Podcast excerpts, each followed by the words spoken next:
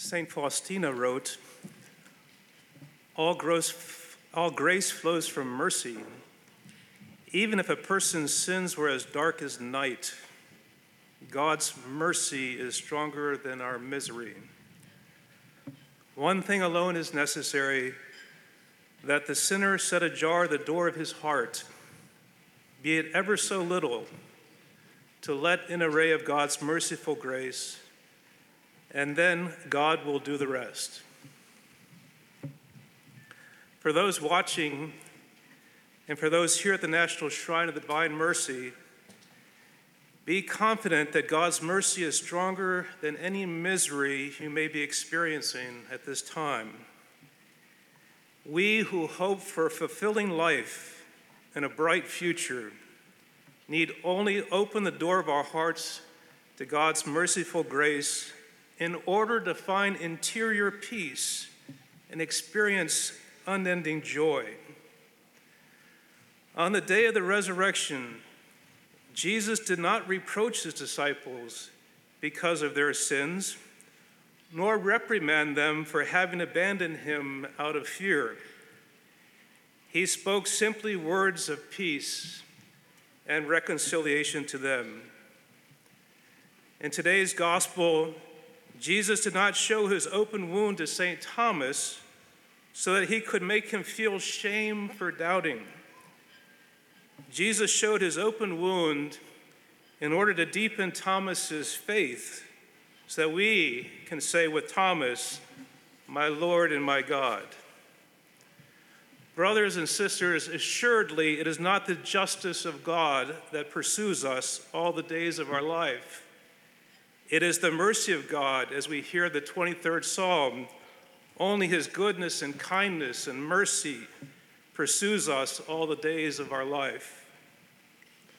Today we celebrate the love of God, the Word made flesh, the risen Lord come to save the divine mercy which restores life and hope to, an untroub- to a troubled and uncertain world. On this Divine Mercy Sunday, I would like, like to reflect upon two points, two particulars. The first point is an invitation, and we must RSVP the invitation to trust in and mercy, receive His mercy as we celebrate the Feast of Divine Mercy and gaze upon the image of the Divine Mercy. And the second point is we are all called to be missionaries and heralds of the Divine Mercy and instruments of God's peace. So, first, the invitation to trust in Jesus as the Divine Mercy. What captures our attention as we gaze on the image of the divine mercy is that there's a movement forward by the Lord towards us. The Lord is not pulling back from us like we might do when trying to settle a score from injuries received. The Lord's right hand is raised in blessing, and his left hand points to the center toward his heart, which was pierced the source of mercy and love. Jesus is not waiting for us to get it right so that we might become lovable or acceptable to Him. Jesus is not watching us from a distance like a spectator in a stadium. He is not acting like a referee who must give penalties for fouls and infractions. Christ is the same yesterday, today, and forever and his mercy endures forever. We see rays radiating from his heart that symbolize life and healing available to us in the sacraments. Jesus invites all who are weary and find life burdensome to come back to him. He simply wishes to instill peace in our souls, greater confidence in his person so that we may see ourselves in a better light through his heart. When justice alone preoccupies our attention, rather than confidence in God's mercy, we are prone to fear that our past will hold us back from moving forward into the future, or fear that what might happen in the future if we fail. The apostles were in a locked room in today's gospel for fear of what was outside. In today's gospel, we see how Jesus invites Thomas to look beyond his doubts. We must, like Thomas, look towards his wounds and deep, deepen our faith in him who is our light and salvation. Let us look for a moment of some scriptures which can help us understand and refocus when we are prone to doubt the divine mercy. It's very simple. We can open the book of Genesis and read the story about Adam and Eve in the Garden of Eden, who played, by the way, the first game of hide and seek in human history.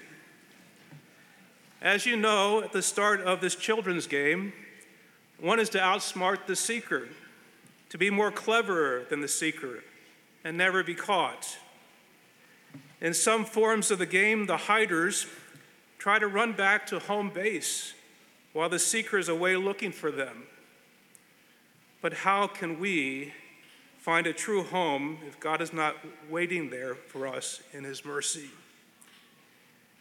In the case of our first parents, they thought they could be gods who were self satisfied, self sufficient, self confident, ultimately selfish, in their own estimation of their power, and in the end became quite blind to the goodness and mercy of God. As a consequence, they tried to remain hidden because they were ashamed. When discovered, they played another game of passing blame rather than focusing on the magnanimity of God who is love.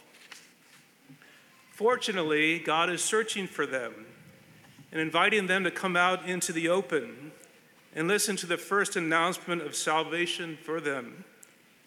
God's question, Where are you?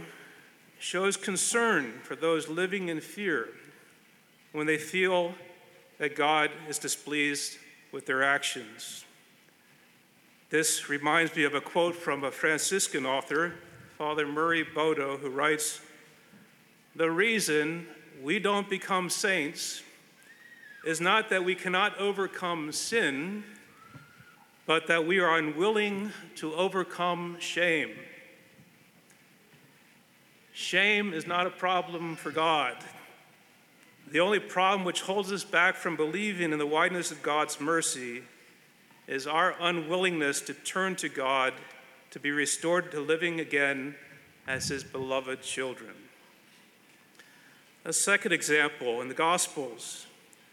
In the well known parable of the lost or prodigal son, we have a glimpse into the heart of a father not waiting at home for his children to come back to him to make a confession of sin.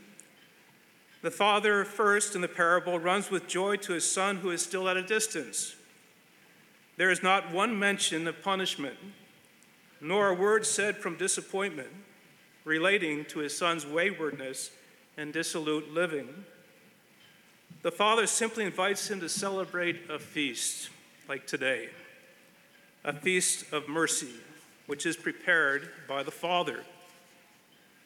With the older son in this parable, the father has to leave the feast to implore with him to celebrate the restored life of his younger brother. Here we see how mercy goes farther than justice. Mercy rules the day rather than rewards and punishments related to good and bad behavior. This reminds me of a quote by the famous theologian Father Romano Guardini in his book, The Lord, who says, Yes, justice is good, is the foundation of existence, but there is something higher than justice the bountifully widening of the heart to mercy. Justice is clear, one, but one step further, it becomes cold. Mercy is genuine, heartfelt, when backed by character, it warms and redeems. Justice regulates, orders existence. Mercy creates. Justice satisfies the mind that all is as it should be, but from mercy leaps the joy of creative life. In both scriptures from the Old and New Testaments, we can see the greatness of God who opens up for us a new horizon of living in peace and full of joy. The second point to become missionaries or heralds of divine mercy and the instruments of God's peace. Peace be with you, we heard twice in today's gospel. It was the first greeting of Jesus on the day of the resurrection. It was bestowed on the apostles on the second week, the Sunday. It is repeated by every bishop at the beginning of the Mass when he greets his brothers and sisters with Christ's peace.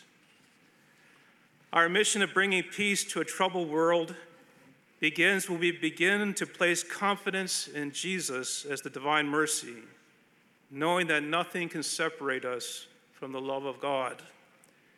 We become missionaries like St. Mary Magdalene, who became the apostle to the apostles and the first to proclaim the resurrection of the Lord.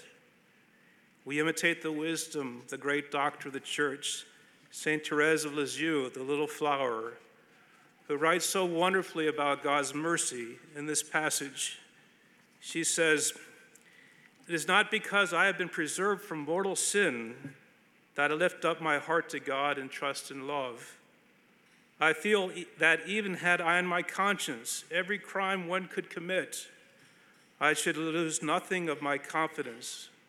But my heart broken with sorrow, I would throw myself into the arms of my Savior. I know that He loves the prodigal son. I have heard His words to St. Mary Magdalene, to the woman taken in adultery, and the woman of Samaria.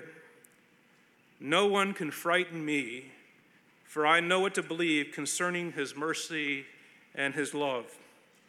And I know that all that, that all that multitude of sins would disappear in an instant, even as a drop of water cast into a flaming furnace. Our anchor then must be in the divine mercy, and this must be proclaimed especially to the young today, especially when they fail to reach their dreams and discover their powerlessness and weakness and are prone to despair. We are to teach the nations that the greatest blessing in life is not recreating oneself into an image of one's own imagination. We cannot turn a blind eye to moral relativism that is rampant today. If we do this, we do not show love or mercy. Rather, we, allow our, we cannot allow others to distort the meaning of freedom as a license to do as one reasons without reference to the good of others or the dignity of the human person created in God's image and likeness. The proclamation of the gospel and the teaching of the church is always a proclamation of truth and of mercy. Jesus is the way, the truth, and the life. But we must tr- teach and preach in love.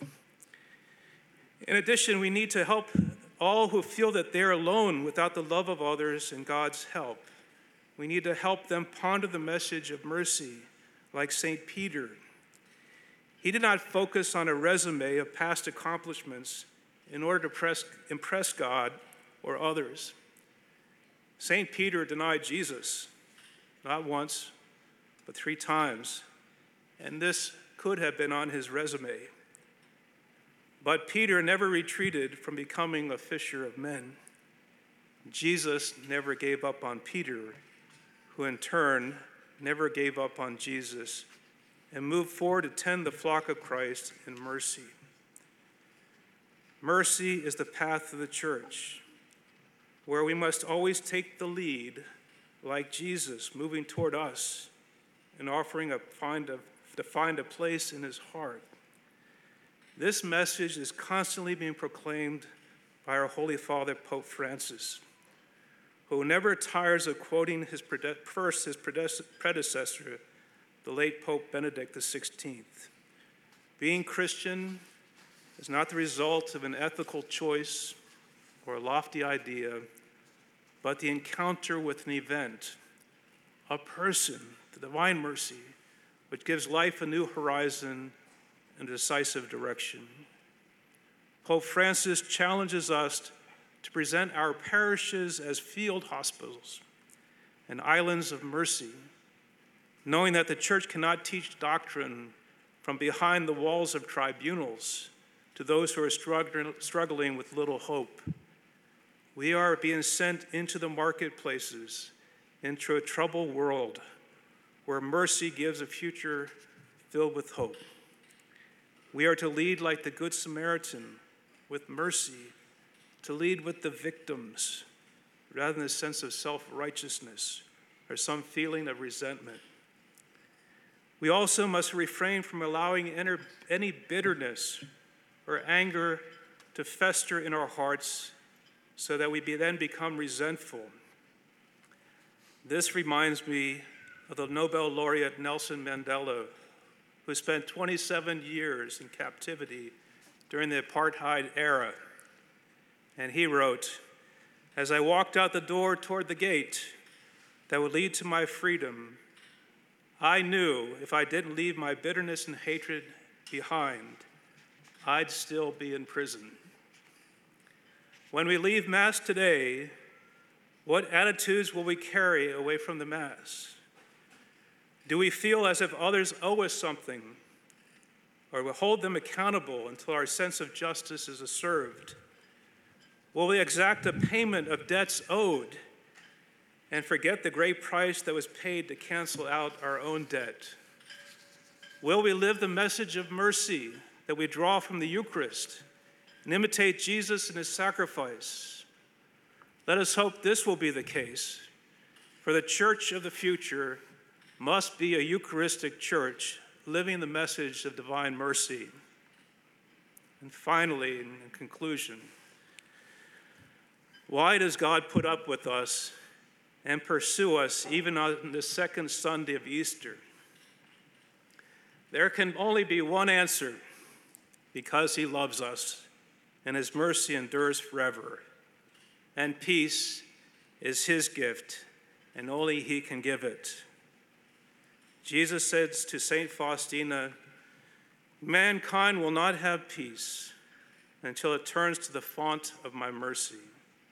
So on this Divine Mercy Sunday, I say with our Lord to all of you here and those who are watching, Peace be with you. And at the end of the Mass, the deacon will say, or after the adoration, go in peace. I pray that you will discover that peace which only Jesus can give, that you'll experience healing from his merciful heart, and that you, in turn, will become the instruments of his peace and proclaiming the divine mercy. God bless each and every one of you watching today and those who are here and your families. Are you a Marian helper? Join our Spiritual Benefit Society and start sharing in the graces of all the daily masses, prayers, and good works of Marian priests and brothers all over the world. Sign up is free and easy. Simply visit micprayers.org. That's micprayers.org. Thank you, and God bless you. Please follow or subscribe to this podcast to receive the latest episodes and updates. If you have been blessed by this podcast, I invite you to leave a review. Reviews greatly improve our podcast ranking and will help spread this podcast to other people throughout the world. Are you enjoying this podcast? I invite you to listen to more shows brought to you by the Marian Fathers of the Immaculate Conception. Join us daily for enriching spiritual content, which will help you on your journey with Jesus Christ. Simply visit DivineMercyPlus.org for a complete list of our shows. That's DivineMercyPlus.org. Are you a Marian helper? Join our Spiritual Benefit Society and start sharing in the graces of all the daily masses, prayers, and good works of Marian priests and brothers all over the world. Sign up is free and easy. Simply visit micprayers.org. That's micprayers.org. Thank you, and God bless you.